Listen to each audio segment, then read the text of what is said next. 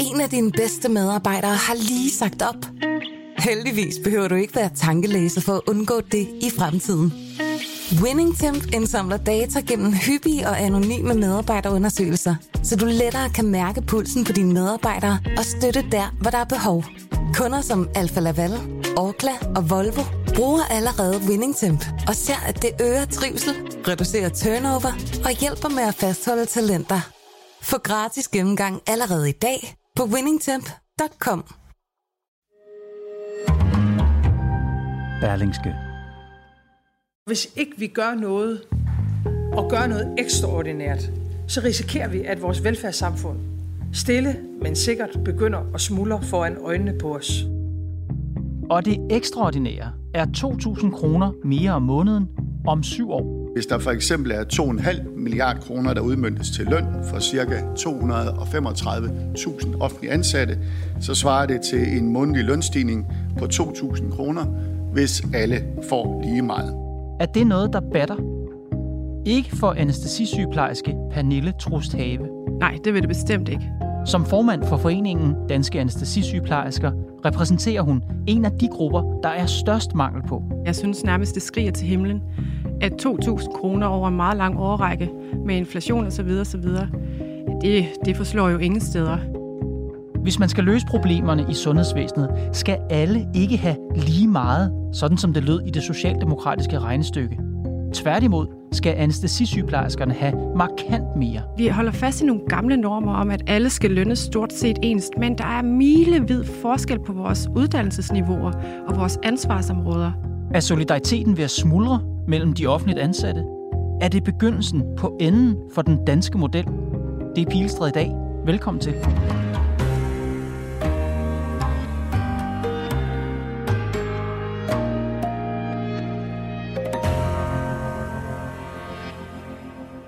Pernille, prøv, du er anestesisygeplejerske. Sig noget mere om det. Ja, jeg er anestesisygeplejerske i Region Hovedstaden, og det er et job, jeg har uddannet mig gennem mange år til at, til at kunne komme i betragtning øh, til, og jeg har taget en specialuddannelse, som gør, at jeg i alt har fem et halvt års uddannelse. Og det gør, at jeg er klædt på til at kunne varetage noget stort, et stort ansvarsområde, noget selvstændigt ansvar for mine patienter. Mm-hmm. Øh, og det, det er jeg super glad for, og det gør, at jeg har nogle, øh, nogle rigtig spændende øh, funktioner på mit arbejde. Jeg deltager ved traumepatienter, hjertestoppatienter, og så er vi tilkaldt til når afdelinger rundt omkring står med ryggen mod muren og ikke ved, hvad de skal stille op med, så ringer de også efter os, anestesisygeplejersker og anestesilæger. Så vi har altså en helt særlig funktion, som ikke kan erstattes af andre. Og du er glad for dit job? Jeg elsker mit job. Det er jo, det er jo hele mit ideal med min sygepleje. Det lever det op til, og jeg synes, det er super spændende. Så jeg synes, det er rigtig ærgerligt, at vi er kommet hertil, hvor folk de bliver drevet væk. Men du er glad for jobbet. Du, ja. elsker, du elsker bare ikke lønnen. Præcis. Og fortæl om den. Du har, du har givet mig din lønseddel her. Prøv selv at beskrive, hvad du får i løn. Ja, jamen altså, jeg sidder med min lønseddel foran mig, og øh, jeg er på deltid, øh, fordi det giver mest mening for mig i forhold til min work-life balance og fleksibilitet i forhold til, til den sygeplejerske, jeg skal være, og det ansvar, jeg sidder med. Øh, og jeg får en fast grundløn på 27.000 før skat. Og det, det vil sige, at jeg får 1.600 kroner mere før skat, end min grunduddannede sygeplejersker rundt omkring på andre afdelinger. Men Pernille, du siger, du er på deltid. Ja. Hvor mange timer arbejder du? Jeg arbejder 28 timer. Hvorfor er du ikke fuldtid? Som anestesisygeplejerske, så arbejder vi i et meget intenst arbejdsmiljø. Når vi går på arbejde, så er vi koncentreret 8 timer non-stop. Vi koncentrerer os om vores patienter, som vi varetager deres vitale organer, deres livsvigtige funktioner. Dem kan vi altså ikke bare lige øh, slappe af i hovedet fra et kort øjeblik. Mm. Vi kan heller ikke lige svare et telefonopkald for vores børns børnehave. Eller vi kan ikke lige, lige ordne noget privat med en rejse, vi skal på, eller lige ringe hjem en, en ny og næ. Vi er på non-stop fraset en frokostpause på 29 minutter. Det er rigtig hårdt, og det kræver meget af en. Mm. Og det tager vi ansvar for. Så er der alle de her ting i forhold til et work-life balance, at vi har jo ikke nogen fleksibilitet. Vi arbejder, som vi får besked på. Vi møder, når vi skal, vi går hjem, når vi skal. Vi har ikke mulighed for, for hjemmearbejdsdage, og hvis man har en familie, så er der også behov for noget fleksibilitet. Okay, så det er bare, når folk hører, at du får 27.000 i grundløn, så skal man bare lige huske, at du arbejder så også 9 timer mindre om ugen, end hvis du var der fuldtid. Yes. Okay, Ja. men det, det er for lidt, siger du. Prøv lige at fortælle, fordi du får også nogle andre ting ud over grundlønnen. Ja, det gør vi. Jeg har nogle særlige kompetencer. Jeg øh, underviser i øh, avanceret hjertestop. Jeg er med til at uddanne de kursister, der er ved at uddanne sig som anestesisygeplejerske, så jeg har en, en videreruddannelse. Så jeg har nogle personlige øh, kompetencer og noget erfaring, som jeg får noget tillæg for. Så med alle dine tillæg, Yes. hvad ender du så op på i løn før skat? 37.600 Og det er vel at mærke stadigvæk på deltid. på deltid. Hvad kunne du tjene, hvis ikke du arbejdede i Region Hovedstaden? Altså, jeg kunne jo tjene 10-15.000 mere om måneden, bare i grundløn. Du har taget en lønseddel med for en anden anestesisygeplejerske, som arbejder privat. Prøv at fortælle om forskellen på din løn og vedkommendes løn. Anestesisygeplejersken, som er ansat på et privat hospital, hun øh, her er ansat på 30 timer, som er to timer mere om ugen end jeg. Mm. Øh, og hun får 41.237 I grundløn. i grundløn. Ja, Og så får hun tillæg, ligesom du fortalte før, så hun når, når højere op end det. ja det gør hun. Så hvis du arbejdede på et privat hospital og arbejde stort set det samme antal timer, som du gør nu, så kan du tjene 14.000 mere om måneden. Hvorfor har du ikke skiftet? Og den tanke har strejfet mig rigtig mange gange, øh, fordi jeg synes, en ting er løn, men det afspejler jo en anerkendelse af vores helt særlige kompetencer. Og jeg synes, som anestesisygeplejerske, så er vores unikke specialiseringsgrad jo meget illustreret ved, hvis man ikke anerkender os, jamen, så er vi der ikke på de offentlige operationsstuer. Det har store øh, og, og vidtrækkende konsekvenser for vores patienter. De forbliver på ventelisterne. De bliver rigtig dårlige. Vi ser en øget dødelighed af patienterne på ventelisterne. Kirurgerne, de sidder op på deres kontor og venter. Og deres uddannelseslæger, de kan ikke få lov til at operere. Så det er, jo, det er jo de her kirurger, der skal operere også ud i fremtiden. Det her, det har så store konsekvenser. Det forstår jeg godt. Ja. Men hvorfor stopper du så ikke og går over det private? Hvorfor bliver du der? Jeg har stadigvæk en naiv tro på, at vi kan løse det her.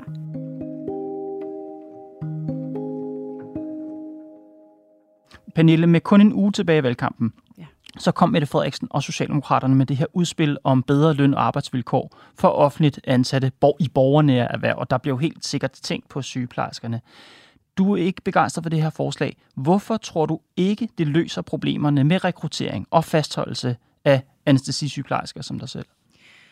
Man bliver nødt til at kigge på differentiering. Altså, jeg ved godt, det ikke er særlig populært at sige, men der er bare rigtig stor forskel på sygeplejersker og specialsygeplejersker. Der er også stor forskel på lærere. Der er forskel over alt i det her velfærdsfag. Og at man bliver nødt til at kigge på det med nogle nye briller. Øhm, vi holder fast i nogle gamle normer om, at alle skal lønnes stort set ens, men der er milevid forskel på vores uddannelsesniveauer og vores ansvarsområder.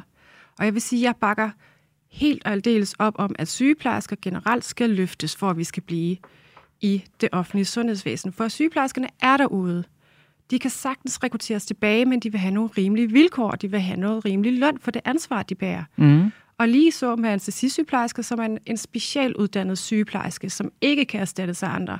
Men hvad er vigtigst her, Pernille? Fordi du sagde før, at vi er nødt til at differentiere. Ja. Og så siger du i samme åndedrag, men altså alle bør have fået en højere løn. Ja, Så hvad mener du? Synes du, man skal differentiere lønnen, så sådan en sygeplejerske som dig får væsentligt mere end en almindelig sygeplejerske i anførselstegn? Ja. Eller synes du ikke? Det synes du, man Det skal... synes jeg. Jeg synes generelt sygeplejersker skal løftes, Ja. og så synes jeg, at specialuddannede sygeplejersker skal løftes mere, sådan så der ikke blot er 1600 kroner i forskel på, på de to funktioner. Det skriger jo til himlen. Det er en, i min optik en lidt for, forældet øh, tilgang til sygeplejersker, at vi har det her, vi, vi er sygeplejersker, fordi vi går ind i det her som et kald, og vi er alle sammen øh, ens og arbejder med omsorg og så videre, de der store, gode kerneværdier.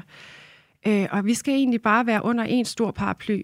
Men det er jeg personligt ikke enig i. Fordi- Fordi... Jeg synes, at vi er professionelle, dygtige øh, fagpersoner. Men er det ikke et kald for dig? Jo, det er absolut også et kald for mig, ligesom det er et kald for dig at arbejde med det, du gør. Der er ikke forskel overhovedet på mig og en, en, en, en fagperson ude i det private erhvervsliv.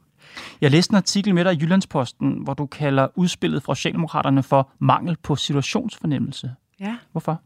Fordi den situation, vi står i, illustrerer meget tydeligt, at det her, det handler om løn og konkurrencedygtighed, udbud og efterspørgsel. Så når man tilbyder os en lønstigning på 2.000 kroner, så har man jo tydeligvis ikke sat sig ind i, hvordan markedet er offentligt kontra privat. Mm-hmm. Det er jo det er decideret mangel på situationsfornemmelse og manglende føling på, hvordan landet egentlig ligger, mm. og hvordan det egentlig går ud over vores patienter, som lider på ventelisterne. Og man trækker egentlig bare lidt på skuldrene af det og siger, tja, 2.000 kroner, det er det, vi kan. Det er ikke godt nok. Nej, du synes... kalder det, i Jyllandsposten kalder du det også for respektløst. Ja. Hvad havde været et respektfuldt lønløft i din optik? I min optik, så skal vi begynde at kigge ind i, hvad er det, man kan tilbyde ude i det private. Vi skal ikke være øh, lønførende, det har vi absolut ingen ambition om. Men i Foreningen Danske Anestesisygeplejersker er vi kommet med en anbefaling på 8.000 kroner lønløft til anestesisygeplejersker. Det mener vi er realistisk og nødvendigt for at få vores kollegaer tilbage på vores offentlige operationsstuer. Pernille, bare for at lave et regnestykke. Altså Dansk Sygeplejeråd, DSR, oplyser, der er 1159 anestesisygeplejersker i Danmark. Hvis man I skal have 8.000 mere om måneden, så er det 9,3 millioner kroner mere om måneden for jer samlet. Det vil sige 111 millioner kroner om året. Og det er så kun for anestesisygeplejerskerne. Det løber jo hurtigt op. Ja, det gør det. Men hvis vi skal kigge ind i den situation, hvor vi står nu, hvor regionerne poster penge afsted til de private hospitaler, fordi det er der, vi søger ud, så det er også derfor, det er også der, vi bliver nødt til at sende vores patienter hen. Mm-hmm. Og de monstrøse mængder af penge, vi bruger på at lønne vores øh, kollegaer med dyre ekstravagter og vikarer. Hvis I kigger ind i regionernes øh, finanser, så vil I se, at det er ekstremt stigende kurve i forhold til, hvad vi betaler til de, til de private hospitaler. Vil man løse problemet med vikarbrug og det her med, at vi er nødt til at sende patienterne til privathospitaler, hvis man lønnede anestesisygeplejerskerne med 8.000 mere om måneden? Ja, så absolut. Fordi vil det simpelthen løse problemet? Jeg tror, det vil løse problemet langt hen ad vejen. Der er naturligvis anestesisygeplejersker, som finder det fordelagtigt at slippe for aften-nattevagter og helligdagsvagter osv., som man jo slipper for ude i det private. Men vi har jo nogle idealer som sygeplejersker. Det er jo det, vi har uddannet os til, og det kan vi nå igennem med ude på de offentlige hospitaler. Så der er nogle arbejdsopgaver, som vi værdsætter utrolig meget. Men vi vil selvfølgelig også anerkendes for det. Mm. Så hvis jeg er ret sikker på, at hvis vi får en, en lønstigning, som vi anbefaler, så kan vi rekruttere vores kollegaer tilbage. Og det er spurgt ud i vores øh, forening af vores medlemmer, og det bakker de op om. Så hvis de kan få 8.000 mere om måneden, sådan cirka, så øh, bliver det pludselig vigtigere for dem igen at arbejde i det offentlige, så gør det ikke noget for dem, at de skal have nattevagt, og deres work-life balance bliver forskubbet af alle de ting, og de siger øvrigt farvel til en stadigvæk pænere løn i det private. For 8.000 mere, så er de klar til at komme tilbage. Ja, for vi taler også om arbejdsvilkår. Det skal også være spændende for os at arbejde. Det er jo derfor, vi har taget den her meget specielle, specifikke uddannelse, vi har. Mm. Øh, og der, jeg har ikke oplevet, at der er mange, der synes, at aften-nattevagter er et stort problem. Det, det mener vi ikke. Mm. Vi synes faktisk, det er rigtig spændende, fordi der har vi et større ansvar. Så ja, jeg mener, at det har et stort potentiale at give et lønløft. Okay. Det er jo ikke kun anestesisygeplejersker, som er udfordringen i sundhedssystemet. Der er socioassistenter, der er de almindelige sygeplejersker, der er fængselsbetjente, der er læger, der er mange faggrupper, som synes, de får alt for lidt i løn. Skal de også have 8.000 kroner ekstra om måneden? Nej, det mener jeg ikke. Vi har en specifik særlig uddannelse, en specialuddannelse, som vi har indhentet meget specifik erfaring til at kunne søge ind på. Ja. Og den har en meget stejl læringskurve, og den gør, at vi har noget, der hedder delegeret ansvar fra læger. Så vi sidder helt selvstændigt og bedøver vores patienter. Og det er vi i stand til, for vi har taget den her uddannelse. Ja. Jeg mener, at sygeplejersker generelt skal have et lønløft. Hvad skal det være? Det har jeg ikke nogen holdning til. Det, det er ikke dem, deres tag, sagde jeg Nej, nej, men du forstår godt, hvorfor jeg ja, spørger. Ikke? Fordi når vi er, det er jo det her slagsmål, det er det her slagsmål, vi mm. alle sammen sidder og venter på. Ja. Nu har Mette Frederiksen lovet en eller anden pulje penge til en udefineret gruppe mennesker. Ja. Nu starter slagsmålet. Ja. Og I lægger frisk ud med at sige 8.000 kroner om måneden til os. Ja. Hvis alle de andre faggrupper også gør det, eller noget der i den stil, så bliver det her et meget, meget dyrt forslag. Det gør det helt bestemt. Man bliver nødt til at kigge ind i den situation, vi står i, og være have en forståelse for den virkelighed, vi, vi står i lige nu. Man kan sige, for anestesisygeplejerskerne, så er den til at tage at føle på. Altså det, hvis vi ikke er i det offentlige, så, så kan vi ikke operere. Men for basissygeplejersker og mm. sygeplejersker generelt, så bliver man også bare nødt til at anerkende os for det store ansvar, vi står med. Godt. Så Pernille, du vil gerne have det differentieret. Anestesisygeplejerskerne, I skal have en kæmpe lønstigning, en stor lønstigning, øh, og de almindelige sygeplejersker skal også have en lønstigning. Du vil ikke forholde dig til, hvad den skal være, men du synes, de skal have et generelt løft. Vil 2.000 kroner være nok for dem? Det mener jeg personligt ikke, det vil. Jamen, jeg har, nu er det jo deres fagforening, kan man sige, ja. og Grete Christensen, der skal vurdere det. Men hvis jeg var basissygeplejerske, så vil jeg også tænke i, ind i, at vi skal have nogle flere ressourcer, generelt nogle flere kollegaer, mm. sådan så ikke man står ude øh, i medicinrummene og er helt med, med paniske, fordi man ikke har tid nok til at stå og hælde det her, og du ser det her livsvigtige medicin op, yes. at vi har nogle kollegaer, så okay. vi har mere tid til vores patienter. Så 2.000, det er for lidt. Det kan ikke mærke som generelt lønløft. Skal det være 4.000 om måneden til en almindelig sygeplejerske? Det kunne man forestille sig. Det er stadigvæk mange penge, hvis vi skal lave regnstykket med 4.000 om måneden. Der er knap 41.000 offentlige ansatte sygeplejersker. Hvis de skal have 4.000 kroner mere om måneden, så svarer det til, hvis jeg regner rigtig i hovedet, cirka 160 millioner kroner om måneden. Det vil sige lidt over 2 milliarder kroner ekstra om året. Bare for sygeplejerskerne. Ja, men er vores patienter ikke det værd? Vi taler om liv og død. Jo, men så er pengene også brugt. Ja, Ja, men så, hvad er vigtigst? Så patienter har, eller motorveje? Så har vi... Nå, nej, nej, nej. Så er pengene brugt i den lønpose. Ja så er der en milliard tilbage, og I har allerede taget 111 af millionerne til anestesisygeplejerskerne, så har vi 800-900 millioner tilbage til alle de andre borgernære erhverv, som sidder derhjemme og måske stemmer på øh, Socialdemokraterne, fordi de tænker, hey, vi skal også have noget mere i løn. Ja, og det, jeg synes, det er rimeligt. Jeg synes, det er rimeligt, at vi taler ind i det her. Ja. Fordi det er velfærdsfagene, som skal tales op. Det er, dem, det er velfærdsfagene, der er i krise. Så vi skal kigge ind i det her med nogle nye øjne og nogle nye lønninger. Jeg sidder og tænker på, om alt det her er realistisk, Pernille. Altså ja. hvis alle de offentligt ansatte skal have den løn, som de selv øh, synes, de fortjener, om vi har penge i det her velfærdssamfund til at betale dem. Ja, men det vil du være, det kan jeg godt forstå, du tænker. Men vi bliver nødt til at tænke på, at det her, det er også danskerne, der har krav på ordentlig og rimelig behandling. Det er da ikke rimeligt, at vi ser en øget dødelighed blandt vores patienter, fordi vi ikke har taget hånd om det her mm. problem. Mm. Vi bliver, og nu skal jeg så også huske lige pointere, at det er jo ikke os, der har ledelsesansvaret. Nej. Det er ikke os sygeplejersker. Det er inde på Christiansborg, og det er ude i regionerne, at man skal tænke ind i de her ting virkelig overveje det og se, hvad er konsekvenserne det her. Det handler jo netop om respekt for både for medarbejdere, men i særdeleshed også for danskerne. Men inde på Christiansborg, der har de også nogle andre problemstillinger, som de skal løse. De har blandt andet en historisk høj inflation, som vi skal kæmpe med. Det er tid til mådehold. Mette Frederiksen kommer med et udspil, men hun kan måske ikke komme med et kæmpestort udspil, fordi vi er så presset, som vi er økonomisk. Du siger, at hendes lønudspil er respektløst. Andre vil måske sige, at dit lønkrav er respektløst i den tid, vi lever i. Hvad ja, siger du til det? det kan jeg godt forstå, man tænker. Jeg synes jo egentlig, at jeg er rigtig glad for, at Mette Frederiksen har erkendt, at det her det er vejen frem, at vi skal kigge ind i lønninger. Og ja, det kan godt være, at, at, at det er lidt optimistisk med vores lønkrav, eller lønanbefaling, så det jo netop er. Men igen, den situation, vi står i nu, det er, at vi kan ikke fastholde vores kollegaer de drager videre ud i det private sektor. Vi bliver nødt til at forholde os til virkeligheden.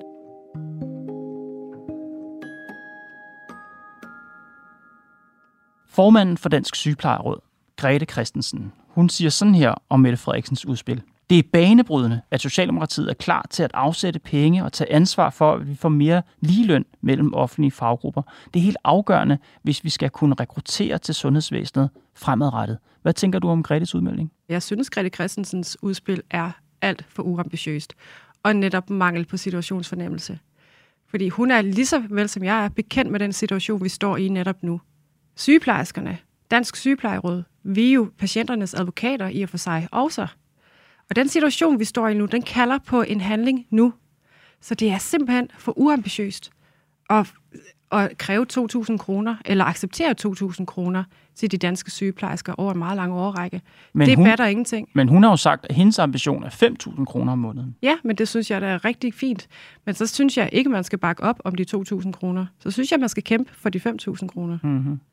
Du talte jo før om det her med differentiering. Det var vigtigt, at jo dygtigere man blev, og jo vigtigere funktioner man havde, så skulle man også virkelig kunne se det på lønnen. Ja. Har din fagforening gjort nok for at sikre differentiering i løndannelsen, sådan at du får en væsentlig højere løn end en i anførselstegn almindelig sygeplejerske? Nu er lønforskellen 1.600 øh, kroner før skat om måneden, så det vil jeg sige, det vil kunne gøres bedre. Og man kan sige, at nu hvor vi ser den her kæmpe vandring ud i det private erhvervsliv, så er det jo et, stort tegn på, at det er ikke godt nok.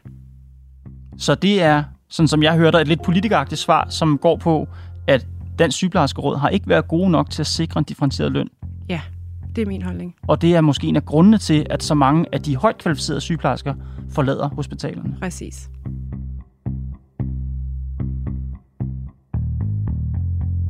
Synes du, det skal være op til politikere at anvise, hvor meget forskellige offentlige faggrupper skal have i løn? Det er jo i og for sig vores ledere. Det er dem, der har ledelsen for det danske velfærdssamfund og det danske offentlige sundhedsvæsen. Mm.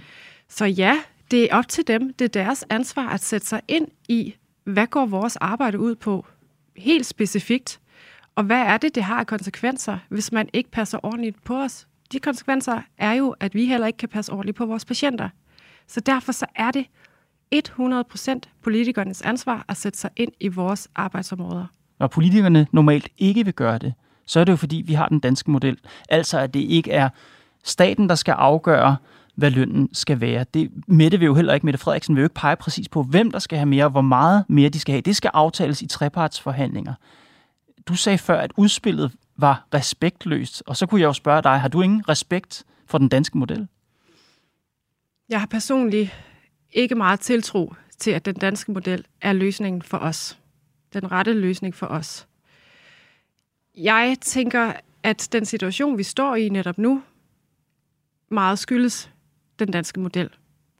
Jeg synes, det skal være muligt for os at kunne forhandle vores løn selv, og det er der ikke mulighed for, når, når, når modellerne foregår, som de gør. Nej, men modellerne lægger vel netop op til, at lønmodtagere og arbejdsgiver forhandler lønnen. Ja, men det er også det er helt og aldeles op til vores fagforening at kæmpe for vores sag. Og det har i og for sig indtil videre kun øh, udmyndtet sig i 1600 kroners lønforskel til anestesisygeplejerskerne. Hvis nu jeres situation bliver et eksempel til efterfølgelse, ja. så kommer det til at gå rigtig skidt med den danske model. Så er den meget hurtigt lagt i graven. Ja. Er det et problem? Det mener jeg ikke, det er. Jeg mener sagtens, at vi kan løse det her på en anden måde, som gør, at vi øh, holder trit med, med nutiden og med virkeligheden, og som sørger for, at vi kan fastholde vores kollegaer. Og jeg vil faktisk rigtig meget håbe, at mine kollegaer på samme måde vil tale deres fag op. Men det, der er mange frygt, det er, at næste gang vi så har valgkamp, så vil der være flere partier, som udser sig særlige grupper blandt de offentlige ansatte, som de vil løfte i løn. Så kommer vi til at få sådan et politisk ræs om, hvilke grupper, der skal have mest i løn i staten Ja, men det Synes er rigtigt. du, det er en hensigtsmæssig fremgangsvej? Det har selvfølgelig også sine udfordringer, men vi bliver nødt til at forholde os til de individuelle grupper, fordi der er markant stor forskel. Mm-hmm. Som jeg også tidligere har talt om, så arbejder jeg sammen med nogle sygeplejersker, som overhovedet ikke har nogen patientkontakt på nogen måde, som blot arbejder med at sterilisere instrumenter til operationer. Jeg får 1.600 kroner mere i løn end dem. Det er fuldstændig urimeligt, og det kan jeg godt forstå, at medlemmerne af vores forening, de bliver nødt til at gøre op med nu. Hvis sygeplejerskerne ikke får det lønløft, og hvis anestesisygeplejerskerne ikke får det meget store lønløft, som du efterlyser, bliver du så ved med at arbejde i det offentlige? Det kan jeg ikke svare på på nuværende tidspunkt, men jeg vil sige, at jeg synes, det grundlæggende og principielt set er forkert, at jeg ikke bliver anerkendt for det store speciale øh, ansvar, som jeg har. Og det gør du ikke nu? Og det gør jeg netop ikke nu. Så og hvor længe kan du blive ved med at arbejde, uden at blive anerkendt for det arbejde, du laver? Hvor længe kan man det generelt? Det er jo meget individuelt. Men jeg vil sige, at det lokker meget, at jeg kan få en væsentlig bedre løn og nogle meget bedre arbejdsvilkår ude i det private. Så jeg kan ikke sige, hvor længe at det her det kan blive ved. Det, vi står jo over for et, et, et kollaps i sundhedsvæsenet, fordi man ikke har taget sig af det her. Så ja, det er, det er meget muligt, at jeg på et tidspunkt må sige, ved du hvad, jeg giver simpelthen op. Vi står og bokser i en dyne, og der er ikke nogen, der lytter til os. Så jeg, jeg gør som de andre. Pernille Trudstave, tusind tak, fordi du kom i Pilestræde. Det var Pilestræde for i dag. I morgen er det tid til at stemme, og vi springer tirsdagens episode over. Onsdag er vi tilbage med analyse af valgresultatet og spillet om regeringsdannelsen. Pilestræde er lavet af Mads Klint, Johanne Dibjerg Holgersen og Kors Vejstrup.